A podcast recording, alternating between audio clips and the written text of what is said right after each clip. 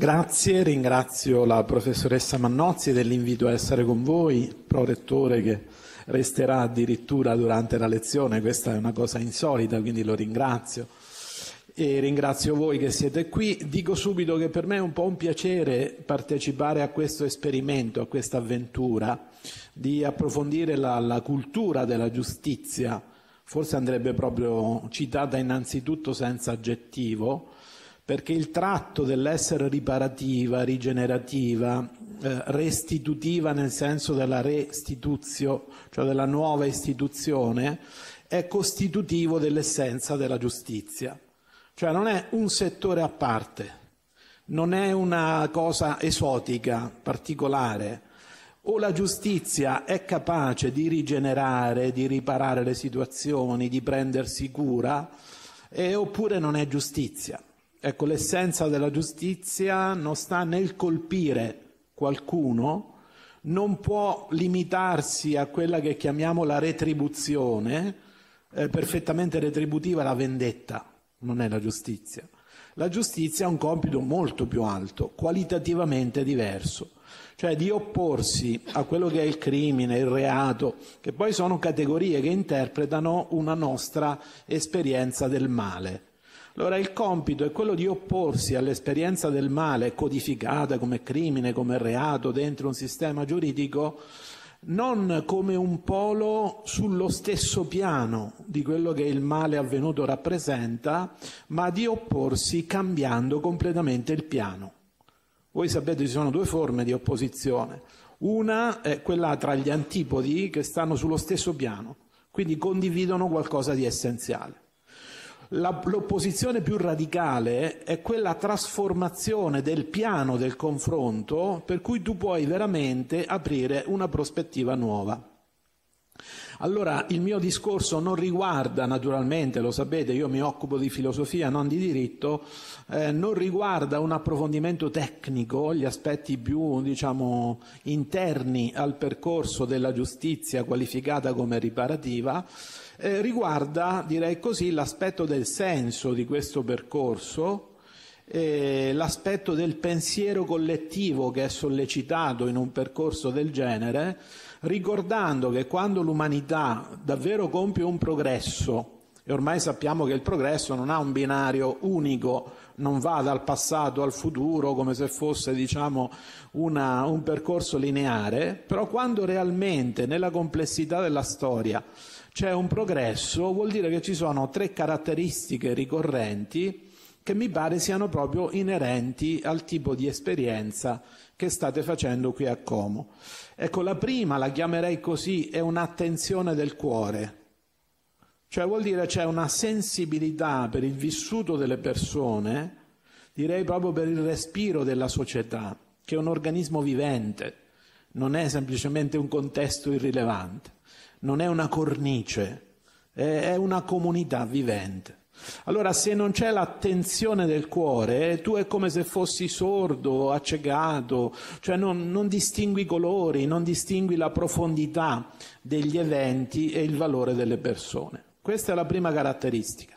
L'umanità progredisce quando diventa sensibile ai vissuti appunto degli esseri umani, della società, della natura oggi sappiamo bene che non possiamo scordarla, allora tutto quello che è vivo per essere riconosciuto deve essere sentito. E se non c'è questo sentire, in realtà io non sto nella relazione, sto nella astrazione. La seconda caratteristica eh, è un'espressione che usava Kant, per esempio, quando parlava della rivoluzione copernicana. Ecco, una trasformazione nel modo di pensare. Voi lo sapete, coltivate gli studi in modo specialistico, sapete bene che non è vero che il pensiero sia astratto, il pensiero è concreto, quello che è astratta è la mancanza di cura per il pensiero. Ora, in breve, quando noi sbagliamo a pensare, sbagliamo a vivere. Allora una cura per il modo di pensare, un affinamento nel modo di pensare, ci consente, oltre che un approccio critico a quello che già è dato, ci consente di vedere l'invisibile, cioè di anticipare un potenziale di realtà positiva che oggi nessuno può constatare, eppure può essere in via di maturazione. Allora, per aiutarlo a crescere, per esercitare un'azione maieutica, come fa la levatrice, tu innanzitutto devi poterlo vedere. E il nostro modo di vedere, oltre che dato in quel sentire, ascoltare, accogliere, a cui prima alludevo, il nostro modo di vedere quello che non è dato è proprio il pensiero. E tutta la grande tradizione ha detto, beh, se abbiamo una capacità di visione, quella è proprio data da una capacità di pensare con onestà e con profondità quello che la realtà ci chiede di riconoscere.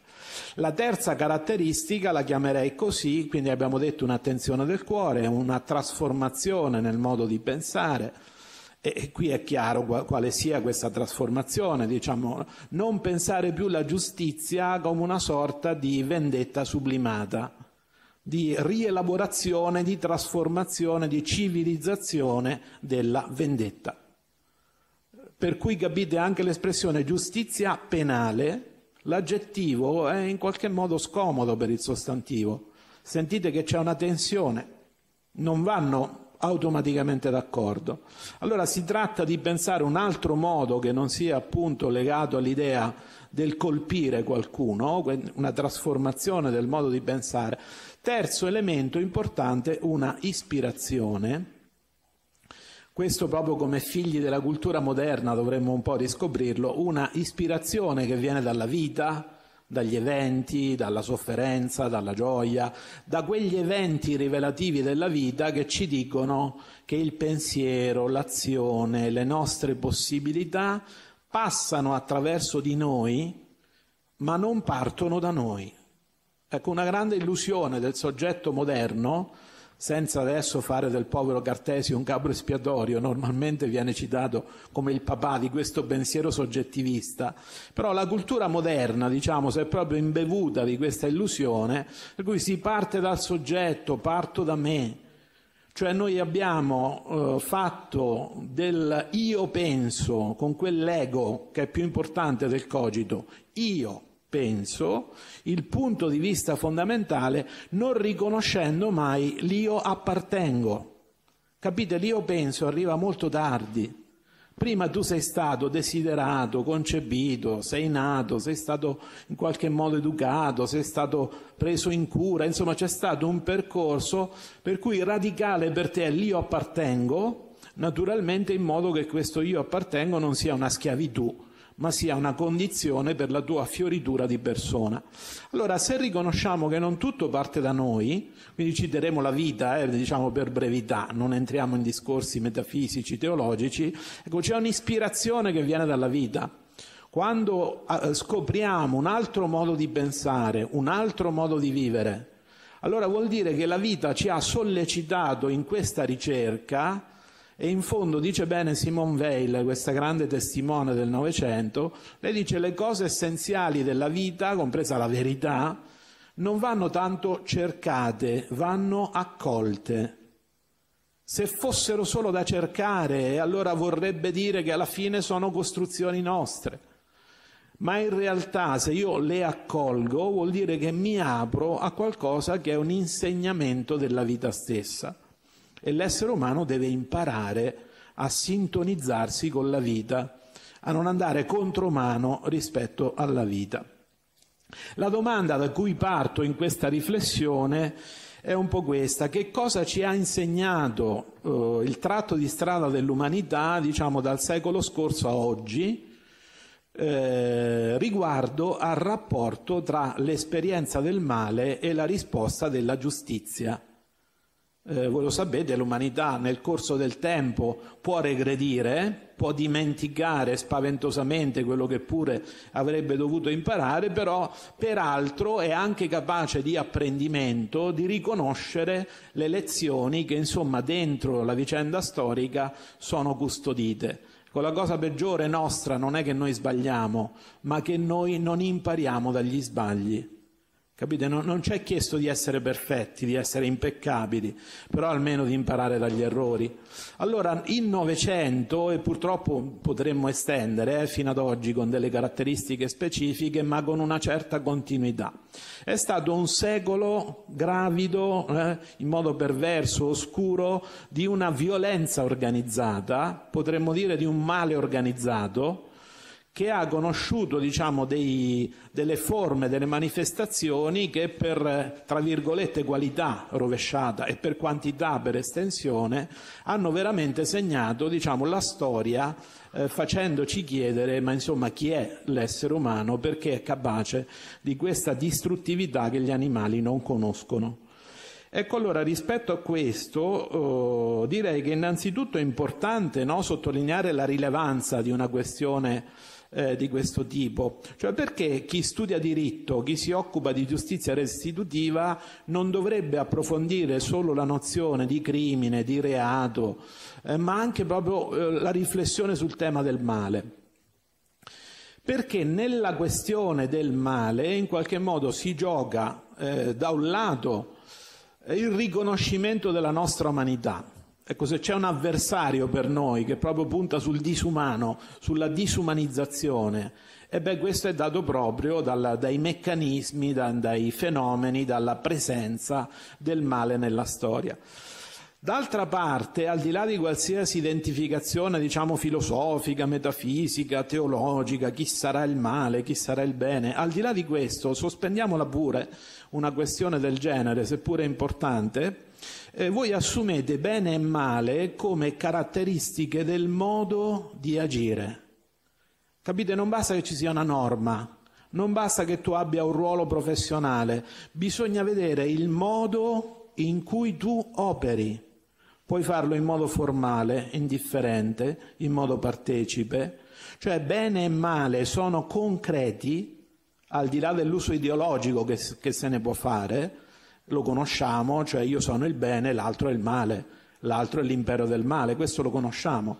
Però al di là di questo, quindi senza no, consegnare la distinzione tra bene e male all'ideologia, bene e male sono la misura concreta del nostro modo di rapportarci, di agire, di esercitare una professione qualche modo l'idea di giustizia riparativa è proprio quella di una giustizia che intende rispondere non solo al reato inteso formalmente come trasgressione di una norma, ma intende farsi carico, questa espressione mi pare tipica della giustizia riparativa, farsi carico, intende farsi carico degli effetti del male perché il male produce sempre effetti, è estremamente produttivo, anche nel corso del tempo, anche attraverso le generazioni.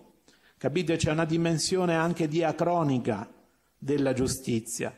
E se tu non risani una comunità, non risani gli effetti del male, quegli effetti anche a distanza di tanto tempo, chiedetelo per esempio a israeliani e palestinesi, anche a distanza di secoli, quelli ancora produrranno effetti di lacerazione, effetti di contrapposizione radicale. Quindi è una questione concreta.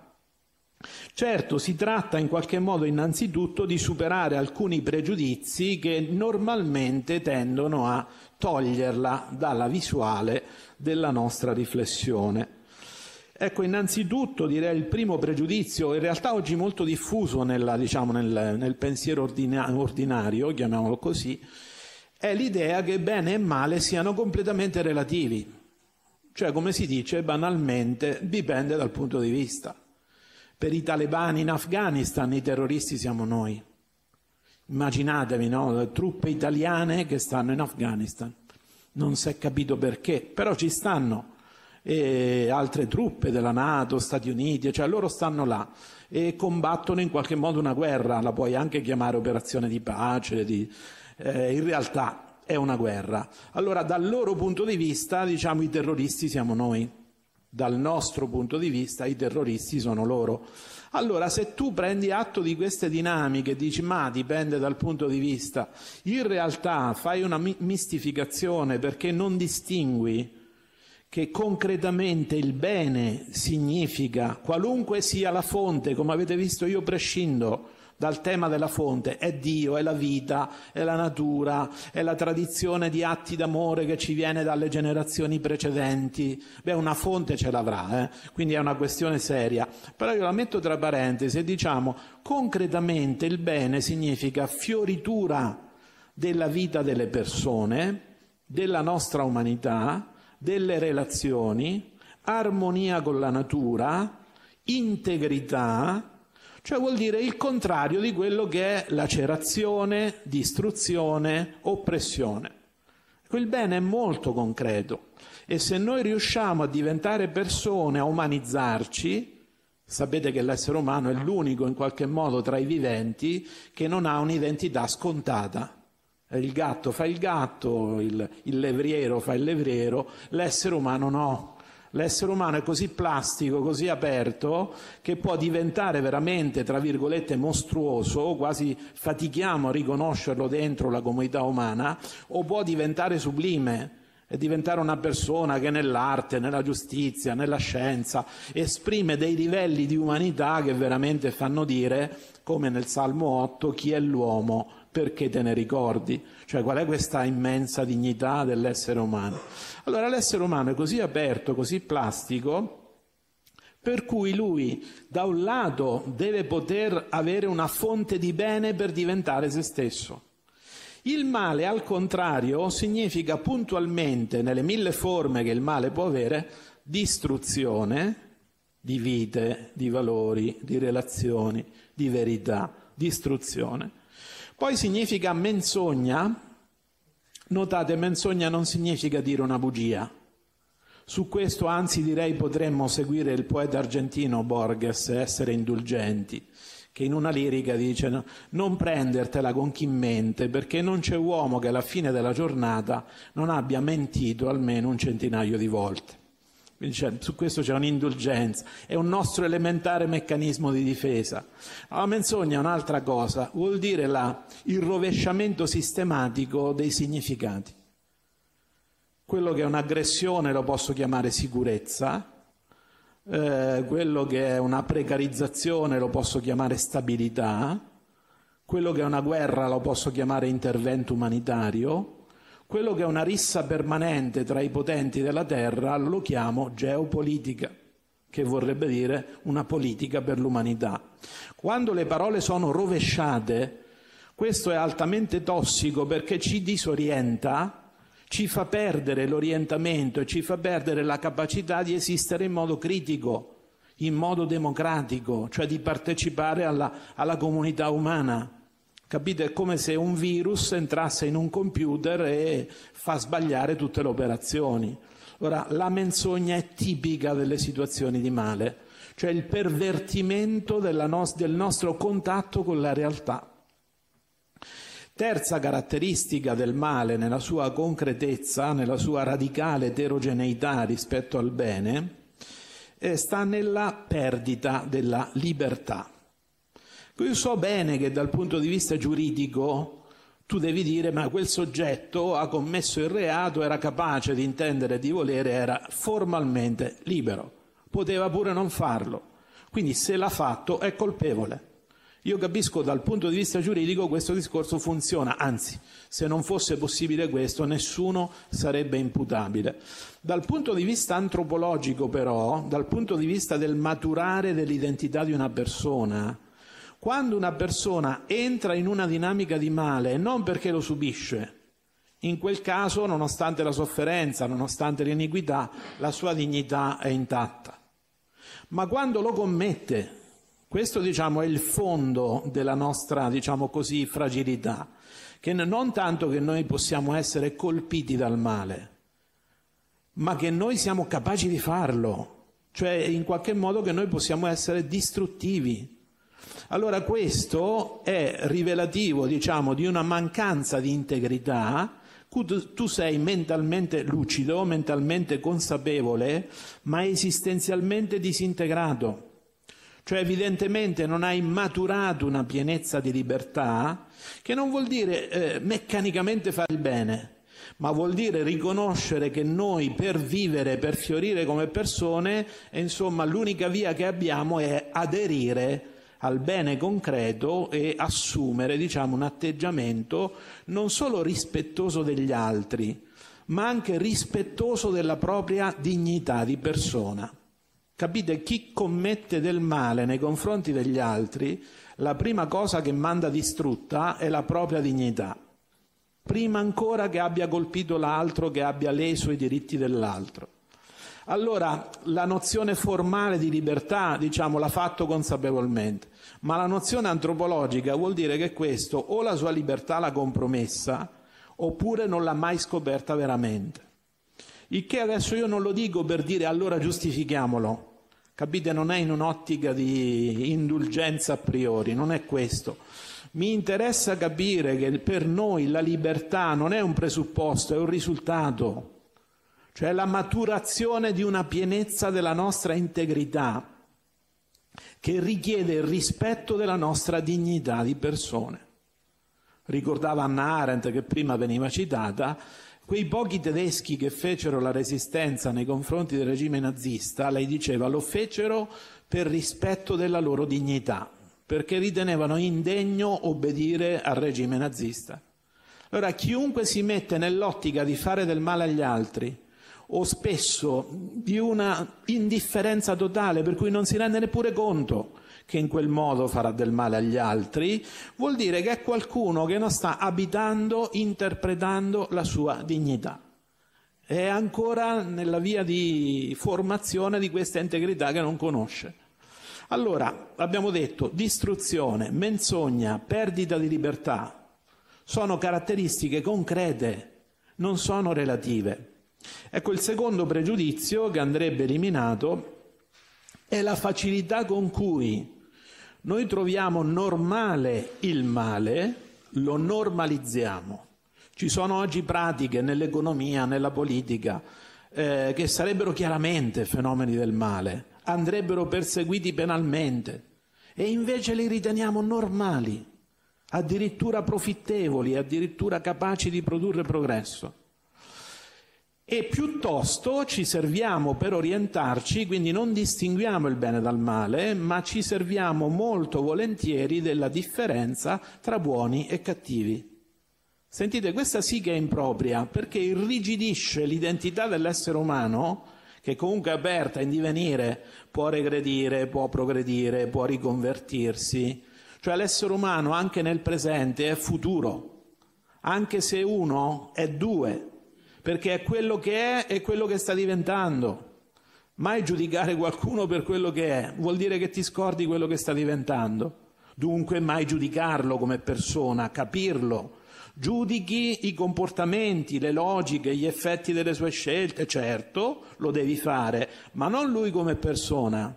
Il giudizio su un criminale è il giudizio sul crimine ma non è un giudizio, tra virgolette, ontologico sull'essere della persona, se no stai facendo un torto già dal punto di vista della mancanza di riconoscimento.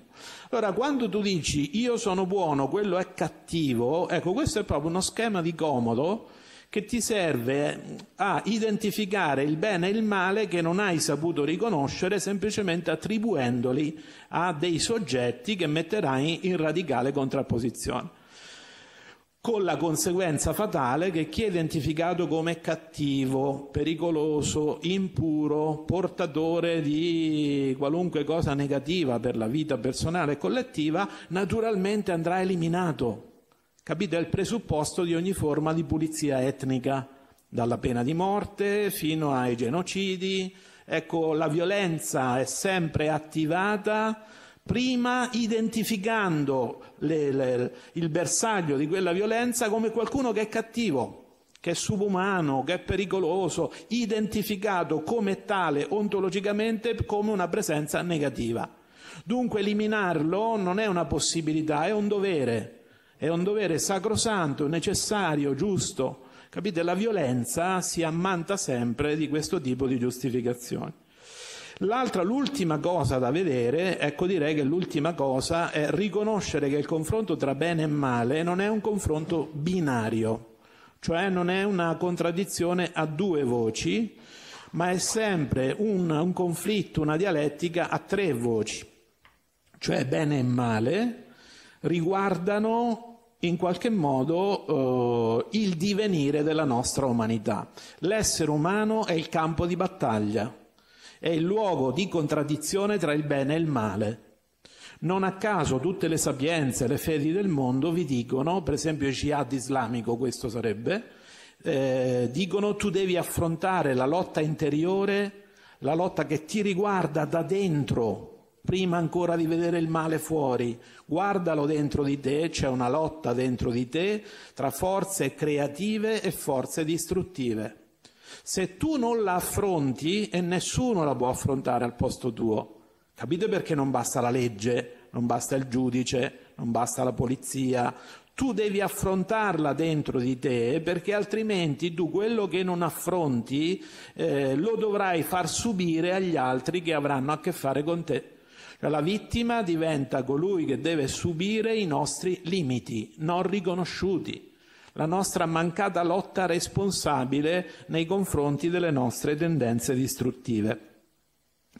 Allora, se questo in sintesi stiamo dicendo, questo è uno dei risultati della riflessione novecentesca sul male, ecco il male non lo possiamo dare come qualcosa di ovvio, di scontato. Nei secoli precedenti, con alcune eccezioni, Ecco perché dicevo il Novecento, che ne ha avuto un'esperienza così radicale, ha dovuto elaborare un pensiero più profondo. Quindi con tutto il rispetto per il pensiero dei secoli precedenti, se la cavavano alla buona, perché nell'ottica religiosa eh, facevano valere la dottrina del peccato originale. Perché c'è il male, perché l'uomo è cattivo per natura, è cattivo per un peccato originario, addirittura trasmesso ereditariamente. Cioè io prima ancora che nasco eh, già dentro il corpo di mia madre sono già compromesso dal male. Se voi andate all'ospedale, al reparto maternità, vedete tutti i bambini in fila, quelli sono tutti peccatori incalliti secondo quella teoria, perché il male ci abita fin dall'inizio, prima ancora della nascita. Che vorrebbe dire che noi siamo massimamente colpevoli, capite? La nostra libertà è colpevole intrinsecamente non per quello che fa, per quello che è ma anche siamo massimamente irresponsabili, perché se io nasco con il male come tara costitutiva e poi faccio il male, non faccio altro no, che esprimere quello che sono.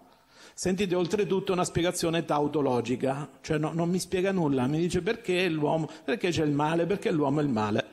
Eh, ho capito, ma questo non è che mi fa comprendere no, questa sfida radicale. Poi c'è stata la variante, così diciamo la laica, impropriamente, tra virgolette, laico significherebbe un'altra cosa, ma per capirci, la variante laica ha detto, ha semplificato, non l'ha chiamato peccato, ha detto la natura umana malvagia o corrotta. Già strano dal punto di vista, diciamo, cronologico no? e logico che una natura originaria sia corrotta, perché la corruzione è un atto secondo, non è un atto primo. Allora, un autore come Hobbes, tanto caro, diciamo, anche agli studiosi di diritto, a quelli che studiano la nascita, la genesi dello Stato, loro ti dicono che l'essere umano costitutivamente lui è aggressivo, calcolatore, egoista, lui è un lupo nei confronti degli altri lupi, mistificando perché il lupo è molto più mansueto, eh? comunque diciamo il lupo contro l'altro lupo, allora la teoria diceva occorre un super lupo, che sarebbe lo Stato, che tiene tutti buoni perché lui ci avrebbe, questa era la definizione dello Stato, il monopolio legittimo della violenza. Sentite questa definizione dello Stato, fa pugni con la democrazia. Se il fondamento della democrazia fosse che c'è il superlupo che ha il monopolio legittimo della violenza, beh, insomma, la nostra convivenza sarebbe ben misera, si tratterebbe solo di canalizzarla la violenza, non di attraversarla. Allora, in queste eh, diciamo tradizionali spiegazioni del male, in realtà noi restavamo un po' sguarniti di fronte alla concretezza da un lato dei fenomeni del male, dall'altro anche di fronte all'esigenza di pensare un'alternativa. Non a caso, diciamo, il, il completamento delle antiche teorie sul male era di qualificarlo come mistero, solennizzandolo in latino, perché suona appunto più come oggi per noi l'inglese, eh, che fa un effetto più intimidatorio, in qualche modo ti devi adeguare, eh, nei secoli passati era il latino, allora si diceva mysterium iniquitatis Non vorrai mica tu, piccola formica, capire il mistero del male e già eri intimidito. Voi immaginate che una cosa che non capisco e non posso conoscere, come farò a combatterla? Devo solo arrendermi, dichiararmi in colpa, recitare l'atto di dolore e sperare che nell'aldilà ci sia qualcosa di meglio. Capite? Nel Novecento, di fronte a due guerre mondiali, a forme di guerra anche estesa, anche globalizzata, che continuano, all'uso dell'arma atomica, alla Shoah, ai campi di concentramento, che purtroppo non sono cessati, eh, ne, ne, ne, dovremmo conoscere anche oggi, anche vicino a noi. Allora, di fronte a questo, capite che questi approcci non funzionavano più. Allora si sono sviluppate delle riflessioni, delle ricerche, che io qui un po' vi sintetizzo naturalmente, soprattutto per capire eh, quali sono le indicazioni salienti. Dicevo la domanda, che cosa l'esperienza contemporanea del male organizzato ci ha insegnato per capire poi in che direzione deve poter andare, come caratteristiche generali, una giustizia riparativa. Ecco, io le chiamo, prendendo a prestito questi approcci di analisi critica, che innanzitutto dicono, primo, non è vero che il male è un mistero, sarà un mistero il male naturale, la malattia rarissima, il terremoto, molti tumori, molte altre malattie no, perché sappiamo benissimo che derivano dal nostro modo di organizzare la vita, non sono affatto un mistero eh, però c'è un margine nella, nella, vita della natura che non conosce la differenza del bene e il male, però per noi quella è davvero un'esperienza di male. Fin lì diciamo c'è un elemento imponderabile. Però quando andiamo nella condizione umana non è un mistero radicale che sia assolutamente inconoscibile per noi. Allora la prima indicazione è stata ma proviamo a capire qual è l'origine, da dove emerge da dove irrompe la presenza del male nella condizione umana. E qui trovate una serie di, di teorie, io ve le cito molto rapidamente. Pensate il, il secondo Freud che aveva detto ma l'uomo è, è la sua libido, cioè il suo principio di piacere poi la trasforma, la sublima, allora costruisce le cattedrali, fa le sinfonie, fa i master, d'accordo, ma è tutta sublimazione di una pulsione erotica, primo Freud. Poi questo vede la prima guerra mondiale, vede la distruttività, vede i pazienti che arrivano traumatizzati da quelle esperienze e dice no, dentro di noi c'è un'altra pulsione, che vuol dire una spinta biologica indistruttibile, irriducibile, una pulsione. Finché sei vivo quella opera in te. La seconda pulsione la chiama pulsione di morte, cioè noi abbiamo una distruttività che eh, lotta con la nostra invece tendenza alla vita, tendenza al piacere, tendenza alla realizzazione.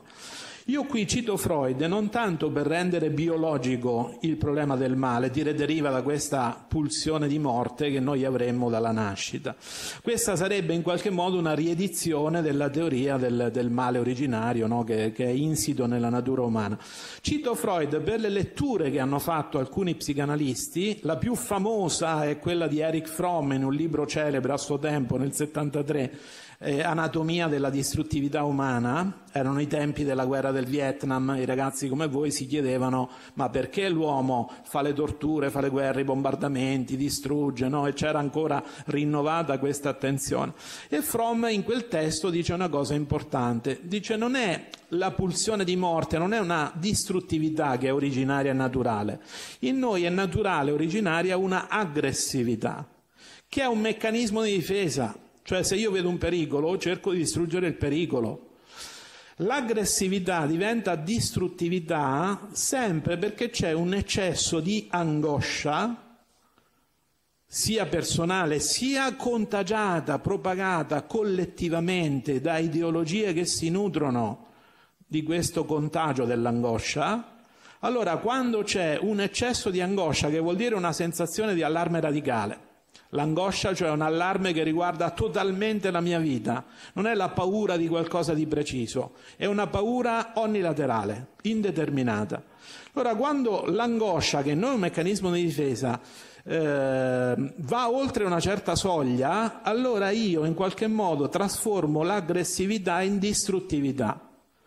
E Fromm diceva c'è la variante sadica, cioè io provo piacere nella sofferenza degli altri, e il culmine di questo piacere è quel punto zero che diventa indifferenza.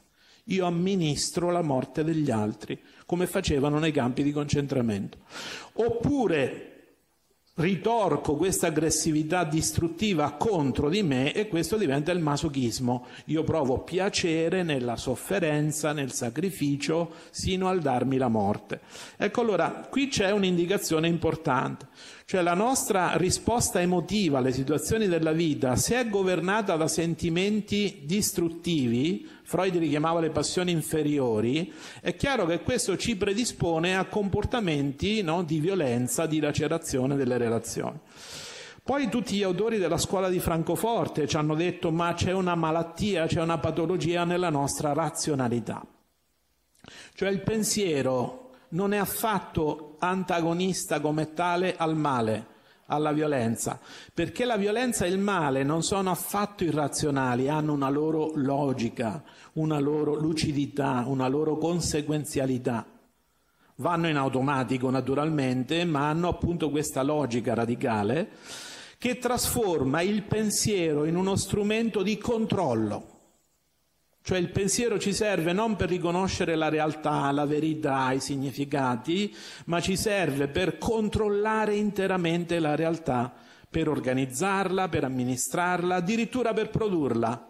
Quando il pensiero entra in questo delirio di controllo totale, allora quella diventa una logica totalitaria, una logica che organizza la violenza come se fosse normale, come se fosse appunto un dato organizzativo. Poi c'è stato un autore francese, eh, René Girard, il quale invece si è focalizzato sul nostro desiderio. Noi siamo esseri desideranti e però desideriamo in modo imitativo, cioè desideriamo secondo lo specchio che vediamo, per esempio secondo i genitori o secondo un modello. Allora che vuol dire? Che per ciascuno di noi arrivare a un desiderio originale, spontaneo, che sia quasi in qualche modo un atto d'amore, perché siamo innamorati della bellezza di ciò che desideriamo, quindi la vogliamo rispettare, e questo è veramente un risultato, un apprendimento. Invece in modo iniziale, scontato, il nostro desiderio è mimetico, cioè desideriamo secondo il desiderio di, di chi ci fa da modello. Due fratelli litigano perché uno vuole un giocattolo, immediatamente l'altro vuole lo stesso giocattolo. Si polarizza l'interesse specchiandoci sull'altro. Questo che significa che arriviamo alla rivalità mimetica. Cioè entriamo in competizione, usiamo la violenza perché in realtà desideriamo tutti la stessa cosa e siamo convinti che sussista una scarsità, la credenza nella scarsità è fondamentale per la competizione, per cui quella cosa o ce l'ho io o ce l'hai tu o riuscirò a vincere io oppure vincerai tu e io sarò sconfitto. Allora, secondo lui questo mimetismo del desiderio, cioè la fatica a elaborare desideri veri, originali, è alla base della violenza organizzata, è un'altra spiegazione. Anna Arendt ha sottolineato in questo famosa, viene citata, forse anche poco compresa, avrete sentito l'espressione, la banalità del male, quando lei, no, nei primi anni 60, vede il processo al criminale nazista Adolf Eichmann a Gerusalemme e dice uno si aspettava un abisso di male, un mostro, e invece vede un burocrate, un padre di famiglia esattamente uguale a tanti altri, che non aveva niente di abissale, niente di mostruoso, eh, perché lui era stato capace di essere responsabile della morte di migliaia e migliaia, se non di milioni di persone? Perché in lui si era spenta la coscienza. Quindi l'espressione autentica non è la banalità del male, è la banalità della coscienza che si spegne di fronte al male. Cioè io non mi faccio più domande, non dialogo con la mia coscienza, non mi chiedo questa cosa è bene o è male. Oggi potremmo dire mi propongono il cambiamento, è un cambiamento in meglio o in peggio? Se salto la domanda vuol dire che la mia coscienza si sta banalizzando, non mi faccio troppi problemi, non, non mi fermo a riflettere.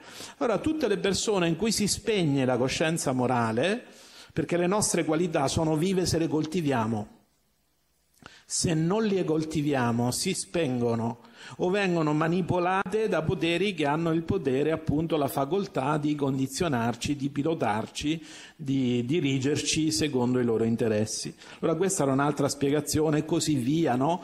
Potrei aggiungere altri autori, ma non lo farò. Andiamo proprio al punto di sintesi. Se io anziché dire ah, ha ragione Freud, è la pulsione di morte, no, ha ragione Girard, è il desiderio mimetico e così via, dico ma sono tutte indicazioni concrete, sensate, proviamo a leggerle insieme. Allora, che cosa ne deriva? Qual è l'indicazione? Allora, ve lo, ve lo racchiudo questo assunto, diciamo, in cinque punti essenziali. Il primo, loro riconoscono che il male è sempre disarticolazione della vita. Anna Arendt usa la parola disintegrazione, cioè dentro le persone, le relazioni, le istituzioni, il mondo naturale vengono disintegrati, vuol dire le loro relazioni costitutive vengono spezzate. Se la vita è relazione, scusate mi esprimo schematicamente, se la vita è relazione, il male è disgregazione. Se la vita è cura per le relazioni, il male è rottura delle relazioni, isolamento radicale. Seconda indicazione, che l'adesione al male allora comporta, quindi quelli che lo fanno il male, eh, comporta la perdita o la, o la mancata maturazione della integrità della persona. Persona integra non significa solo non prendere mazzette cioè non è una che resiste ai tentativi di corruzione.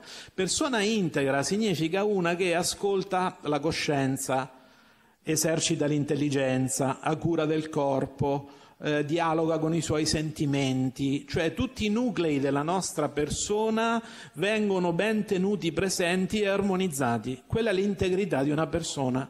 Ecco perché per noi il cammino del diventare persone è così lungo e richiede una cura educativa che non è richiesta alle specie né animali né vegetali. L'essere umano richiede questa cura. Allora, dove c'è l'esperienza del male viene compromessa l'integrità, innanzitutto in chi lo fa, non, non tanto in chi lo riceve, in chi lo fa.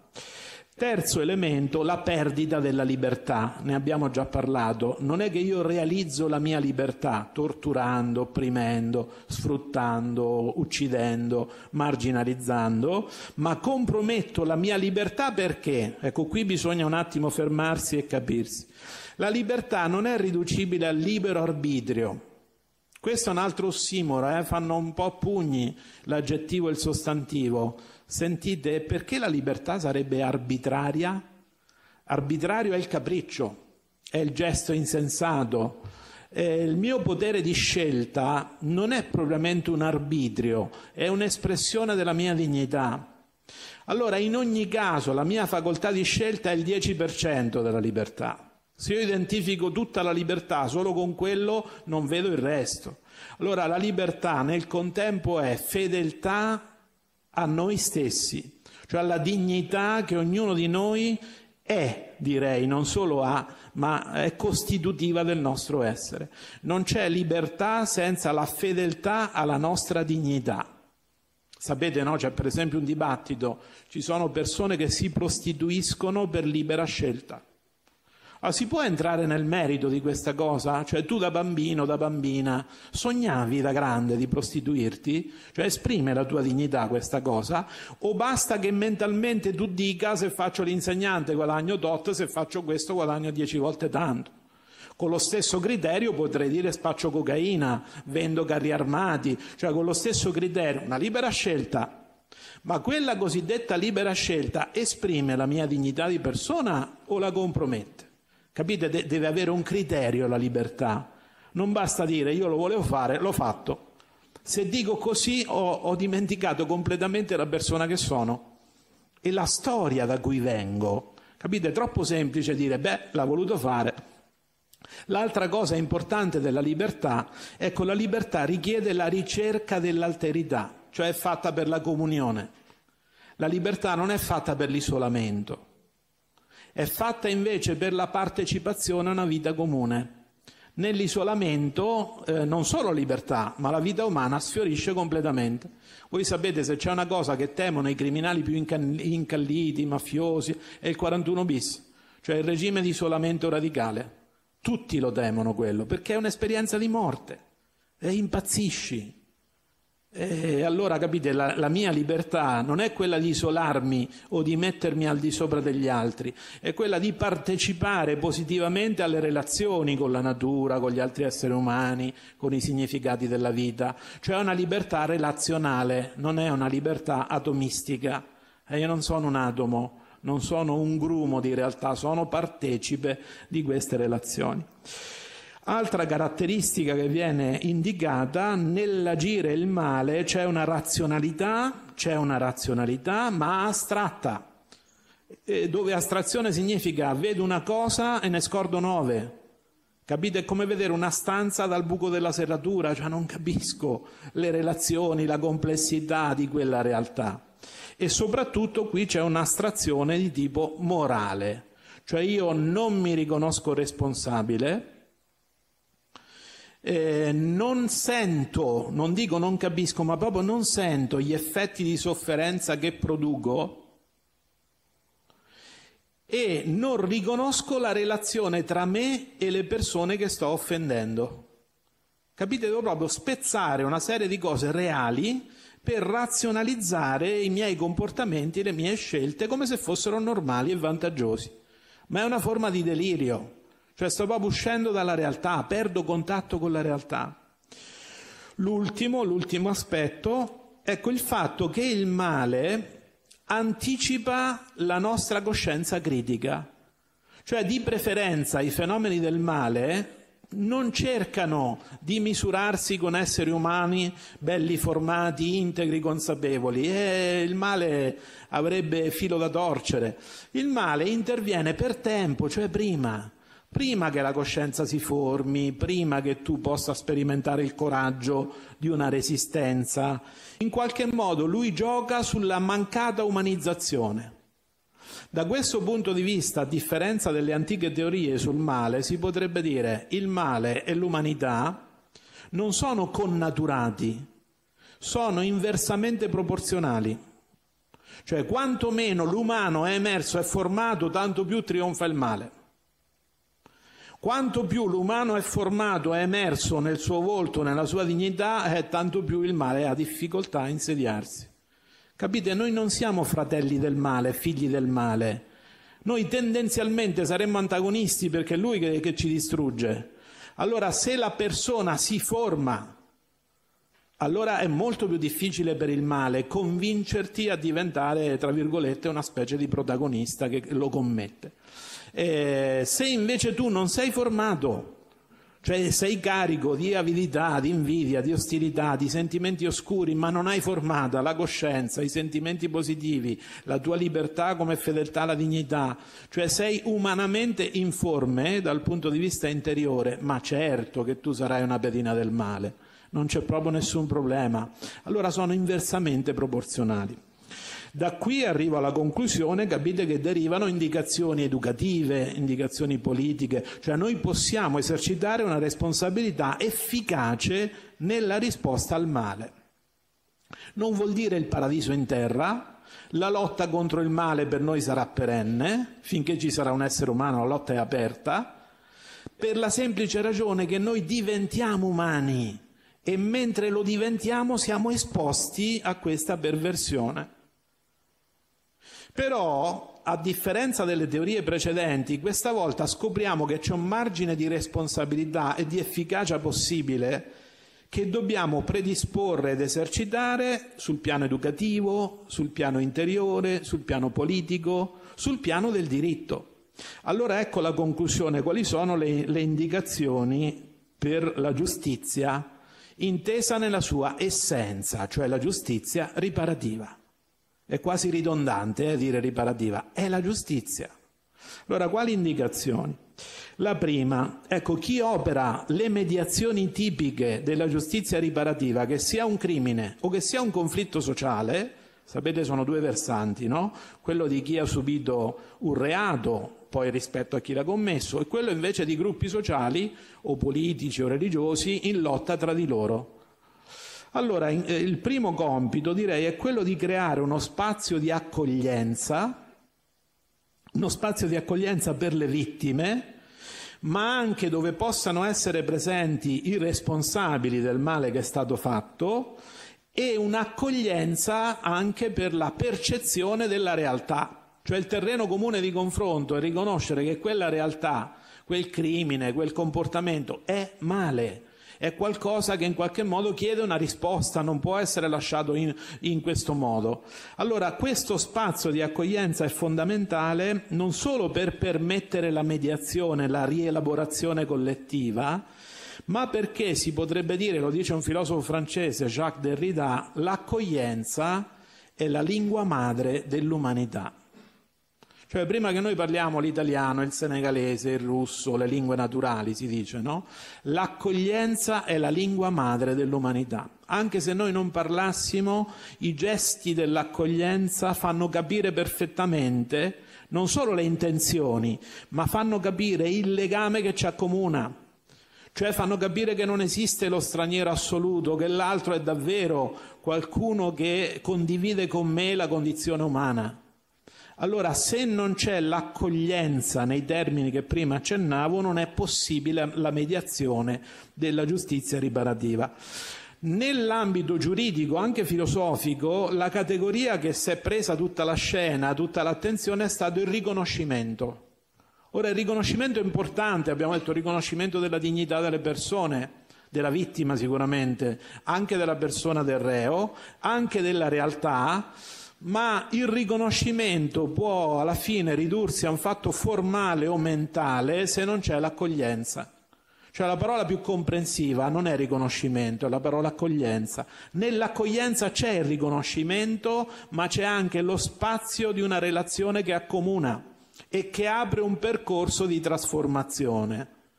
Ecco perché in fondo lo possiamo riconoscere biograficamente, non riguarda solo gli stranieri, la vita umana è sempre vita accolta e senza l'accoglienza noi non potremmo vivere, neppure quelli che sono nativi, che hanno il passaporto giusto, che hanno la residenza, neppure loro. Quindi l'accoglienza è proprio la dinamica che dà respiro, che dà fondamento alle relazioni umane. Quindi questo è il primo compito. Il secondo, beh, la mediazione della giustizia riparativa deve promuovere eh, lo sviluppo massimo possibile della libertà delle persone.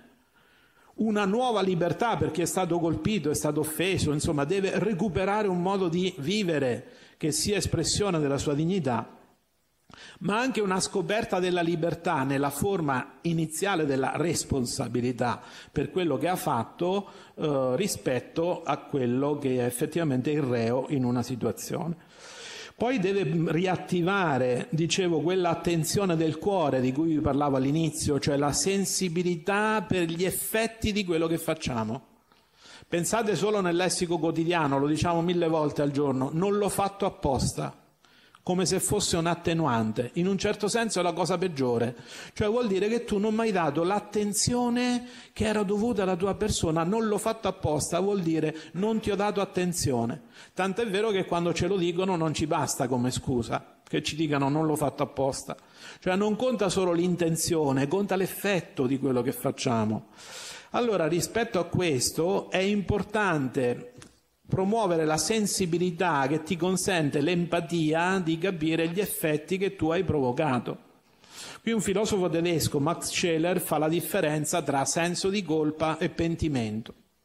Dice il senso di colpa è una paralisi del cuore, ti sprofonda. Cioè nessuno cambia vita o cambia atteggiamento perché c'è il senso di colpa. Il senso di colpa è come una palude, tu ti ci sprofondi. Il pentimento invece è una rinascita, cioè da una parte ti rendi conto del male che hai fatto, lo senti per la prima volta, dall'altra cominci a capire quali sono i mezzi, le vie per cercare di riparare. Quindi il senso di colpa eh, non ti libera, il pentimento è un'esperienza di rinascita, di liberazione. Allora il pentimento non lo puoi vivere se non c'è una riattivazione della sensibilità, eh, di questa attenzione del cuore di cui parlavo. Poi un altro elemento importante, certo la giustizia riparativa deve promuovere speranza in un futuro diverso, non però soltanto come sentimento, noi in genere abbiamo una nozione astratta di speranza. La speranza è un'azione, è un percorso, cioè vuol dire la capacità di riconoscere una via dove vivere diventi possibile, vivere altrimenti. La speranza, cioè la soglia del riconoscimento di un altro modo di esistere. In questo senso il contrario della speranza è l'ignoranza, non perché non hai studiato, ma perché non hai mai scoperto un altro modo di vivere, conosci solo quello. Allora la speranza riaccende, riapre nel presente un futuro diverso. Chiudo, qual è la conclusione? Ecco, certo oggi il clima diffuso nel, mondo, direi, non solo in Italia, in Europa, è un clima ostile a questa trasformazione del modo di pensare, nel senso che c'è stato un, un, testo che oggi fotografa la situazione mondiale, che è una raccolta di saggi di 15 intellettuali, insomma, particolarmente rilevanti almeno in Europa, ma anche negli Stati Uniti. Il testo si intitola La grande regressione nel senso che oggi noi non cerchiamo neppure più la retribuzione, la vendetta. Eh, il sentimento oggi più diffuso è il risentimento. Ne parlava Nietzsche, ne parlava Max Scheller. Il risentimento, cioè non mi interessa neppure arrivare al mio obiettivo, mi interessa che tu soffri, mi interessa che tu paghi, mi interessa che tu sei sconfitto. Questo mi interessa di più della cosa che io vorrei per me. Mi interessa il tuo male piuttosto che il mio bene.